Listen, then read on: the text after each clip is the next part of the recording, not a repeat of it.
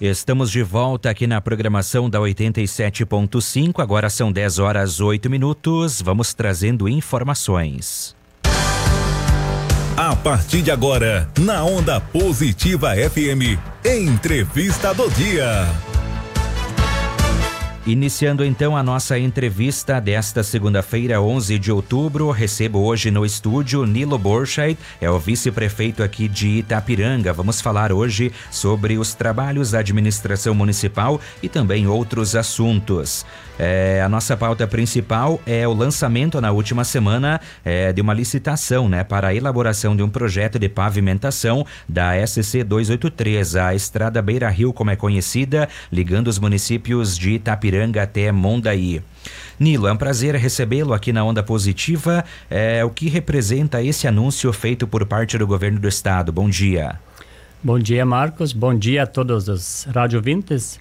Bom, nós tivemos uma grata notícia da semana uh, que passou, o Tiago Vieira anunciou. Então, a licitação do projeto da nossa 283, que é que, que é a famosa Beira Rio, que por vários anos é já por muitos anos é, é, é uma questão de briga com o Estado, de a, por uma simples, às vezes uma simples a, manutenção dela. E agora a gente conseguiu então a foi licita, vai, vai para licitação o projeto em torno um pouco mais de 3 milhões. Então a empresa que ganhar vai fazer o projeto. Não é que não é que vai ser asfaltado agora, mas nós tendo o projeto em mãos, para nós é, é uma grande vitória, porque nós nós estava ah, pensando inclusive em bancar esse projeto da parte de Itapiranga. Mas então numa, nas conversas que o Alexandre teve lá com, o, com o Tiago, que está nos valorizando bastante o nosso extremo oeste. Temos que tirar o chapéu. Nós temos o, o Altair aqui do oeste e o Tiago Vieira está olhando muito, muito o setor produtivo. E o, e o nosso município mostra isso em números. Então, essa, esse, essa licita, licitação do projeto é, para nós é muito bom. Sendo que nós, depois, fazendo 5 quilômetros, ou não é que precise ser tudo de uma vez, mas no futuro, então nós temos já, já tudo em mãos para ir trabalhando essa SCC 283. É, isso é um pontapé inicial, digamos assim, né? Até porque é uma demanda muito antiga e que vai beneficiar com certeza muitas pessoas e uma grande região produtora que temos tanto aqui em Itapiranga quanto também em Mondaí, né, Nilo? E esses 3 milhões é importante destacar que ele é para a elaboração do projeto, né? Isso aí, é, é o projeto, é o desenho da, da rodovia, como se diz. Mas. Uh sem projeto nada se faz. Uhum. Até hoje, para construir uma casa, sem, sem o projeto, começa com o projeto. Então, ali também, também eh, tendo isso em mãos, nós temos, temos praticamente meio caminho andado. Hoje, o Estado tem muito dinheiro para investir, só que não tem projetos. Inclusive, colocou a, bastante dinheiro, bastante dinheiro mesmo em BRs, que seria a federal, mas é o catarinense que está andando nessas BR, então Uh, eu acho uma administração um pouco diferenciada também do Estado, olhando para o catarinense mesmo.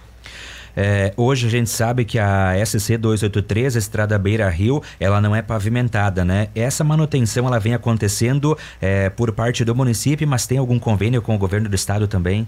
Não, a princípio nós não temos convênio com o estado, apenas ganhamos a liberação para manutenção dela. Inclusive agora está se trabalhando bastante direto nessa, nessa rodovia, porque é, é muito usada, uhum. é, é, uma necessidade muito grande. Até agora foi feita uma, se eu não me engano, já a sexta, sexta manutenção nela nesses meses que, de, de administração e já está ruim de novo. Mas estamos trabalhando e no dia que tiver asfaltado, nós vamos ter uh, bastante outra demanda para ter foco também. A nossa, a nossa meta é de estar. Tá a pavimentando o nosso interior, aos poucos vamos ir trabalhando essa meta e, e um, para um projeto mais futuro. Nilo, ainda na Beira Rio, a gente sabe que a ponte da linha Chapéu, inclusive, ficou bloqueada por alguns dias, né? Claro que não cabe ao município, mas tem alguma informação de que ponto que está a previsão de é, uma obra ali naquela ponte? Como é que está essa questão? Bom, essa, essa questão ficou para o Estado, então o DENIT está fazendo o trabalho, ele fez o, o projeto está pronto já.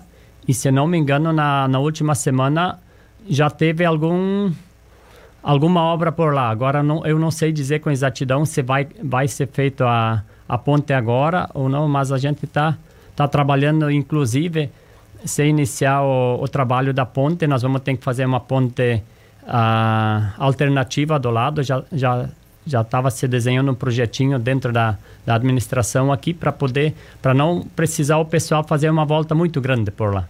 Mas estamos trabalhando nisso também. Nilo, e agora falando um pouco sobre os trabalhos da administração, assim, num contexto geral, a gente sabe que o nosso município tem sido procurado por novos investidores, né? Como que a administração vem trabalhando essa questão? Bom, a gente realmente está tá recebendo muitas pessoas que estão querendo investir em Itapiranga e a gente sabe que tem empresários fortes hoje que são aqui de Itapiranga, que estão fora, que estão querendo investir aqui e nós estamos querendo trazer eles sim tentando dar algum incentivo pela uh, pela Secretaria da Indústria e Comércio que o que o Alexandre Siqueira está coordenando e e a procura está grande. É, um setor também que está em amplo crescimento é o setor do turismo. E nessa área também tem procura por novos investidores, Nilo?